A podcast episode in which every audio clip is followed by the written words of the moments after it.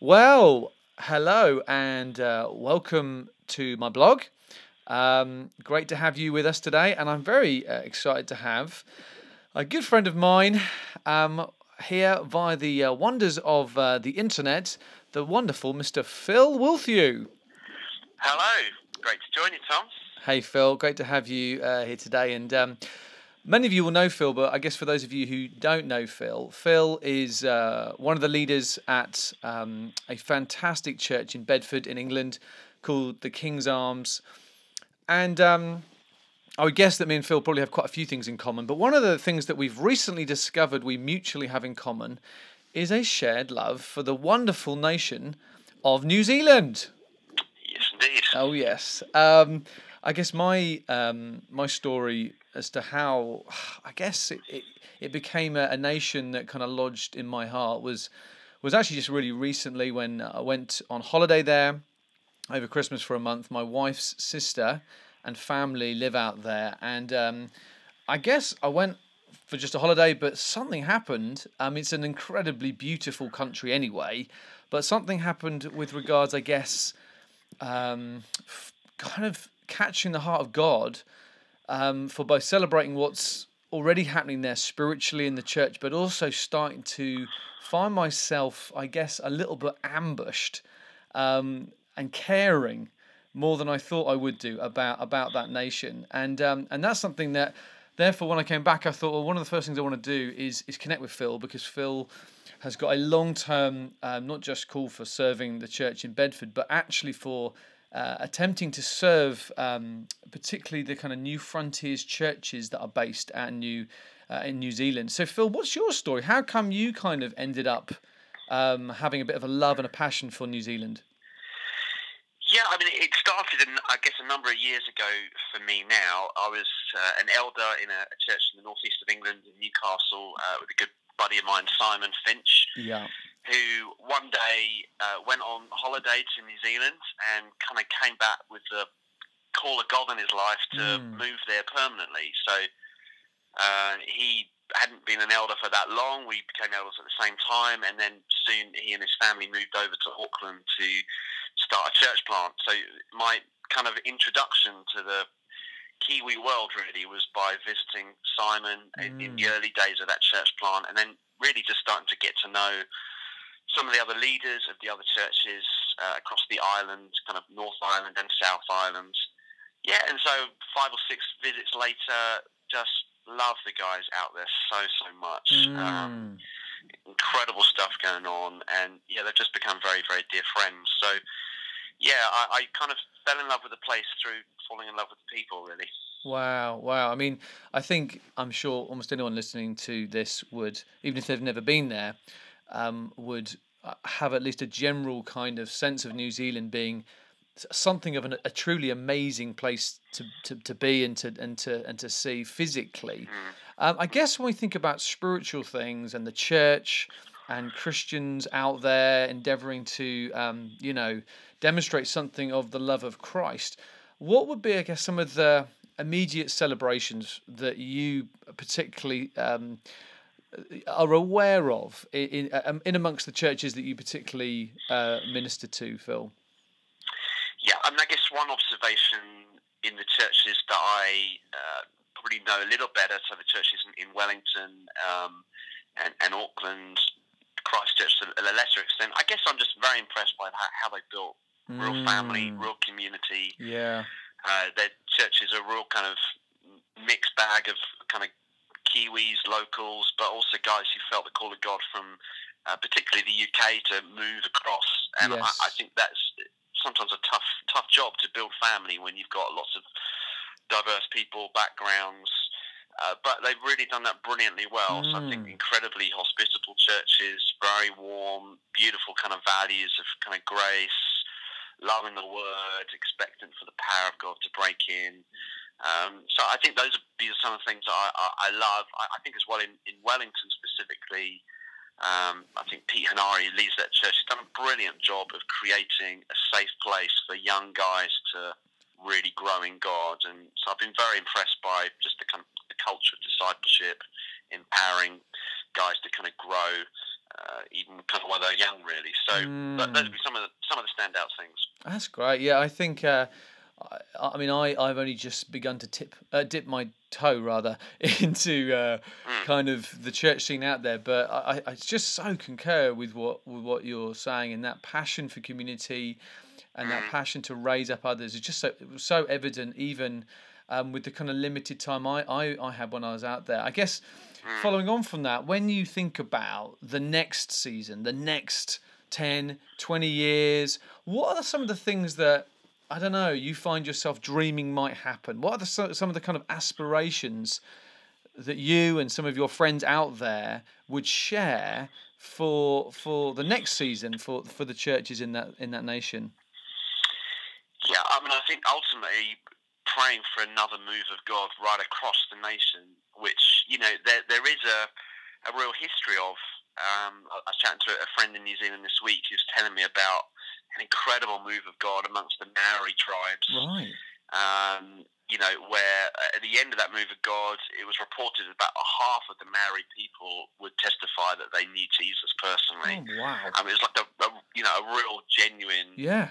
move of God in that nation. So I think that that would certainly be a prayer that we begin to see that happen again mm. in a kind of mm. widespread way.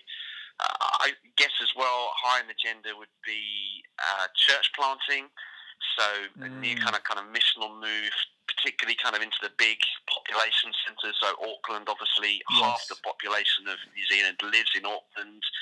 It's wow. the kind of financial heart, the financial capital, yeah. place where a lot of kind of the culture and influence comes from and you know it's a massive place ripe for lots of churches to be planted, mm. um, as well as some of the other places across both the North and the South Island. So right. I guess a prayer would be, God, send workers, call people, raise people up to go, mm. um, whether that's from within New Zealand itself or from you know other places across Europe.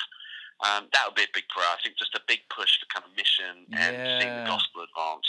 I guess kind of following on from that. I mean, uh, some people listening to this would have been to New Zealand and will be familiar with what we're talking about. I guess many might not be, but might have something of a fascination for the country in general, but also maybe specifically with regards sort of, you know, Christianity and the church. What are there any specific um, challenges, perhaps, that you think building church in New Zealand um, faces? uh, that are maybe different to what some of the guys listening to this might be used to?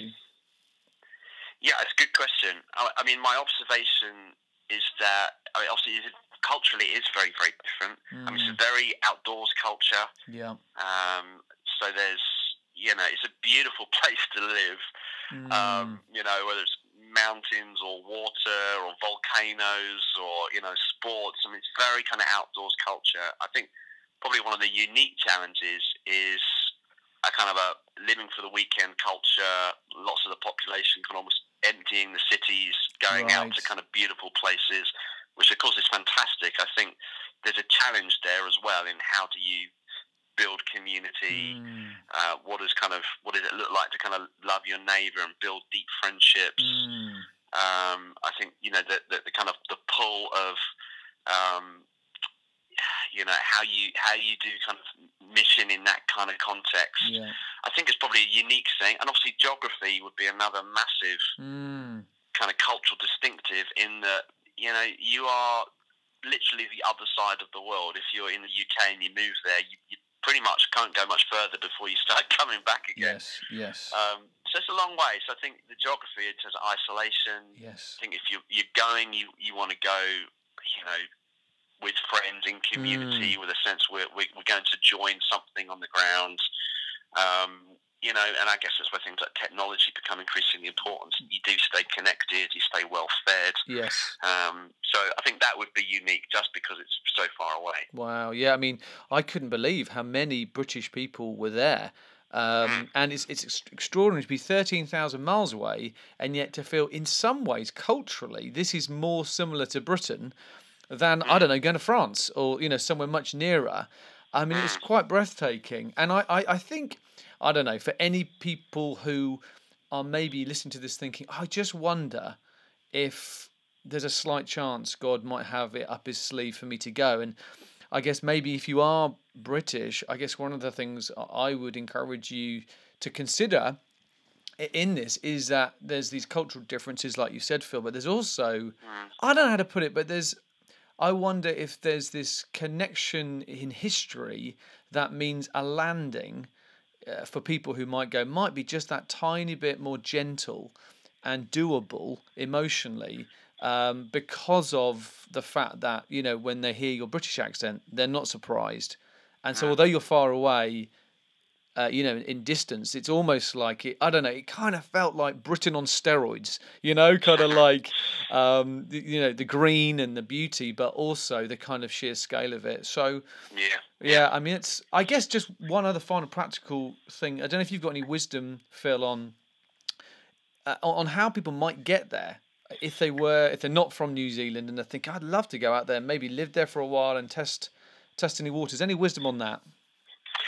Yeah, I mean, I, I, I guess you know, check in with kind of immigration, see what the kind of current criteria is for getting in. There's a point scoring system, so um, particularly if you've got a kind of skill or a trade, so if you, you know you're a doctor, or a nurse, or an engineer, or a, an electrician, Right. or either something like that. If you've got a skill or trade, that will massively go in your favour. So they're kind of actively looking to recruit people in to the nation who have skills. So it's worth checking out kind of immigration Mm, uh, in New Zealand to, to, to see how that works.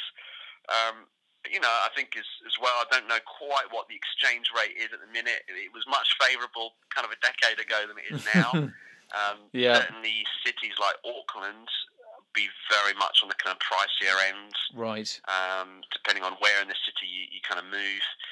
So obviously uh, less less expensive in, in kind of other parts of New Zealand. So I can Yeah. checking out your finances, doing your homework, all that kind of stuff. Mm. Um, but definitely doable. Uh, it's not Mm, my my impression is it's certainly not as rigorous or as difficult as say Mm. moving to the states, which I think is a very long process. yeah. Yeah. I don't think it's quite that arduous No. No. I- New yeah. I think on one of the other things that um, struck me was, I guess, because it's, um, you know, population wise, uh, around four million. I think is that right for the whole nation? Yeah, something like that. Something like that. There's a there's a sense that even amongst the churches, although they're um, spread across a physically large country, there's a desire to to work together and to be unified and to do things as one, as one sort of big family, which I think was a really wonderful thing to pick up on, sort of in the air. So.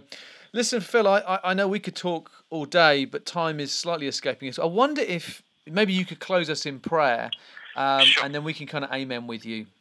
Yeah, absolutely.